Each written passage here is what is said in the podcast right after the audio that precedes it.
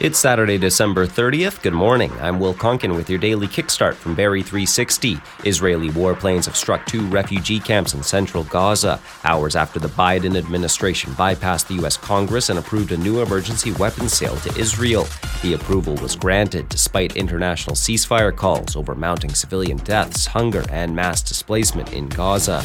Israel says it's determined to pursue its unprecedented air and ground offensive in the region until it has dismantled Hamas.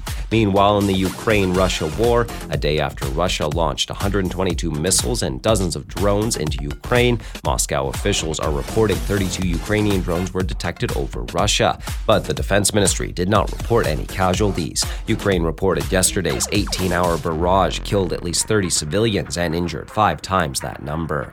An Abbotsford, BC man is holding a dubious Canadian record for the most drunk driving convictions. Police arriving on the scene of a motorcycle crash in August last year found a passenger from the bike being treated for serious injuries and its driver trying to take off. Police say an investigation led to the arrest of a 66 year old whose blood alcohol level was twice the legal limit. He pleaded guilty last week to multiple charges and was sentenced to nearly five years in jail, has now been convicted of impaired driving a record 21 times.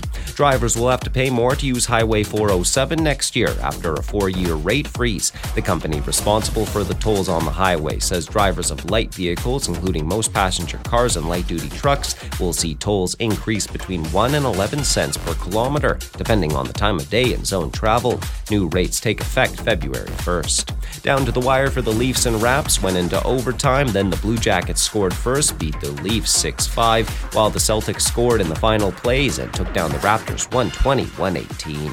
Clouds on slate today, slight chance of flurries this afternoon, high minus 3, wind chill near minus 8. That's your kickstart for Saturday, December 30th. We're back again tomorrow. Until then, remember make sure your worst enemy is not living between your own two ears.